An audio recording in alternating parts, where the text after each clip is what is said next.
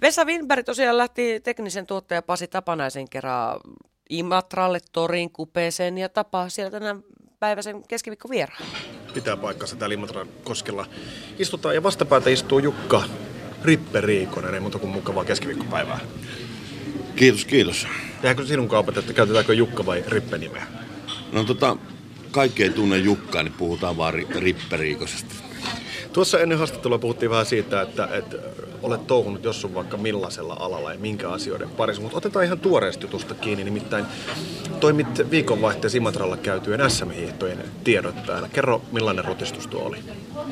Se oli aika mielenkiintoinen. Sanotaan, että mä olin siinä tiedotusporukassa kirjoitustyöläisenä avustamassa, että mitä virallista tiedottajaleimaa ei ollut puoli vuotta ennen kisoja alkua. Urheilijat soitti, että pitäisi saada niin sellaista ampua siihen organisaatioon, joka on käynyt katsomassa isoja kisoja ja tarttui mielellä haasteeseen, kun oli Imatralla niin kuin isot kilpailut. Oli se aikamoinen rutistus, että siinä niin kuin, jo se, että televisio tulee paikalle, se tekee aika paljon niin kuin lisätöitä. Sitten minä keskityin tähän lehd- muun lehdistön palvelemiseen ja siellä oli toimittajia ympäri Suomea. Ja, tota, mielenkiintoista oli. Sitten kaikki ennakkojuttuja ja kävin hiitokilpailuja muilla paikkakunnilla katsomassa ja tota, sitten tuo kisalehti, jonka rutistin muutamassa päivässä ennen kisoja. Torstaina tuntuu, että tässä alkaa olla jo kisaväsymystä, vaikka perjantaina alkaa kisat, mutta kyllä se sitten sit meni sillä virralla, kun näki, että sieltä oikeasti tulee imatralaiset katsoa näitä kisoja, niin oli semmoinen hyvä meininki ja hyvä viidis koko viikonloppu.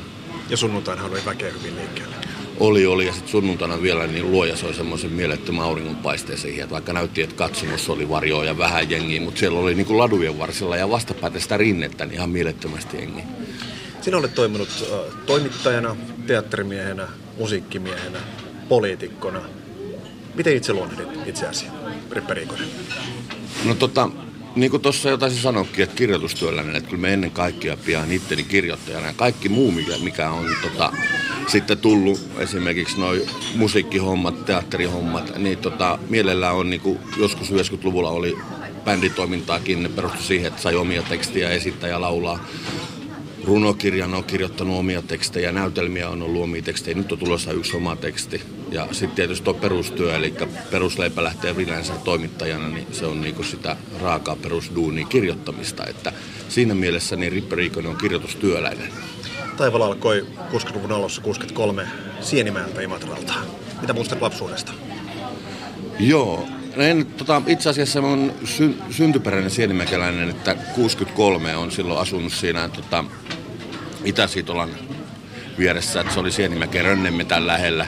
Oli talo, talo jossa mun isovanhemmat asu, asu ja tota, siinä mä oon syntynyt. Ja sen jälkeen mulla oli semmoinen seitsemän vuoden sessio Tainionkosken suolla, mutta tuli, johon meni ekaluokkalaisena ja sitten sit muutettiin 71 Sienimäelle. Ja sen jälkeen on asunut siellä useita eri kertoja. Olen lähtenyt aina välillä maailmalle ja nyt tällä hetkellä asun tuossa täällä Imatran koskella, että tota, reilu vuosi sitten muutin Sienimältä siihen, että sain sellaisen asuntotarjouksen, josta ei voinut kieltäytyä, eli työkerran yläkerrasta sain kämpän.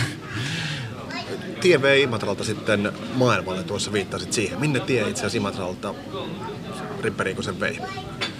No tota, Mie kävin kauppaopistoa täällä ja sitten tota, minustahan piti tulla lihamestari. Et mietin, lihamestari? Kyllä, mietin kauppaopiston, kauppaopiston tota, väliset kesät niin töitä e-marketeissa ja sitten paras kesäduunin kauppaopiston aikaa oli myymäläauton auton tota, lihatiskinpitoon. Ja tota, E-instituuttiin oli jo päässyt, mutta siinä vaiheessa, kun mä olin tota Vuoksinskan Vesan painijaostosihteerinä ja itse paininkin ja rupesin jo avustaa silloista ylävuoksia, niin tuntui se kirjoittaminen kuitenkin omalta. Ja sitten hajin Alkio-opiston Korpilahdelle. Tiedotusopin linjalle pääsin sinne ja siitä se sitten lähti, että siitä seuraava vuosi niin olin uutis, kaupunkilehti uutisvuoksen kesätoimittajana. Että tässä on 25 vuotta nyt hankittu leipä kirjoittamaan. Millainen hyppy oli silloin hypätä toimittajan rooliin?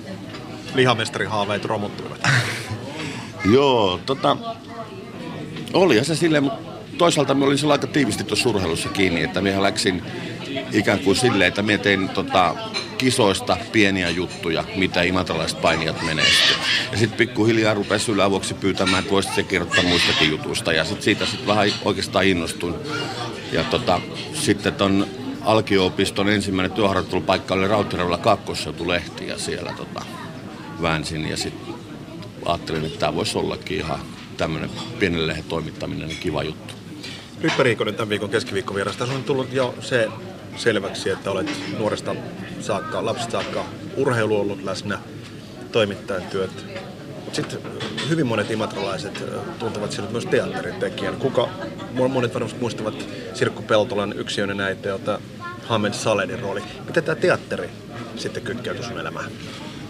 Se tuli vähän vahingossa tuon musiikkihomman kautta, että 94 silloinen kaupunginteatterinäyttelijä Hannu Kangas ohjasi Imatran kesäteatteriin Nuorta Mylläriä ja Tota, häneltä lähti pääosa esittäjä, eli tämä nuori mylläri, jostain syystä, että ei päässyt tekemään sitä. Ja tormetti kadulla ja Hannu sanoi, että mulla on sulle yksi rooli, että tuu ihmeessä tekemään. Että sä pystyt kyllä ne laulamaan, että ei siinä paljon ole. Että... Sitten me paris, ei, ei paljon puhetta ja pari harjoituksen jälkeen huomasin, että me on tekemässä päärooli Imatra kesäteatteriin. Että se lähti siitä. Sanoitko, että tämä nyt ei ollut ihan sitä, mitä lupasin? No kyllä, tota, tuli siinä sitten pitkiä neuvotteluja kyllä tota Hannun kanssa. Käytiin monella, monessa eri paikassa ja tahossa. Mutta se oli semmoinen homma, niin kuin mikä koukutti. Tosin uutisvuoksi kirjoitti saman syksynä, että Riikonen jättää estraadin, mutta ei se ole jättänyt vieläkään. Eli se oli niin ranka kokemus, että ajattelin, että ei enää ikinä. Mutta tota, sen jälkeen se pikkusen kun huilas, niin läksin taas mukaan. teatterityötä, teatteri, teatteria olet jatkanut ihan viimeisiin päiviin saakka. Onko se semmoinen, että se seuraa läpi elämän? Joo, minulla oli itse asiassa, kun minulla oli tuossa tuo Joensuun siivu, ja, tai kun muutin Ruokolahelta pois, niin oli, oli pientä taukoa olemassa, mutta ei sitä pääse irti. Et nyt kun tuli takaisin Joensuusta, niin me liittyy Irtin aikuisten ryhmä, Heinalaitinen perusti ryhmän ja tota, sen jälkeen on ollut menoa, että on ollut semmoista kolmeen neljään vuodessa melkein.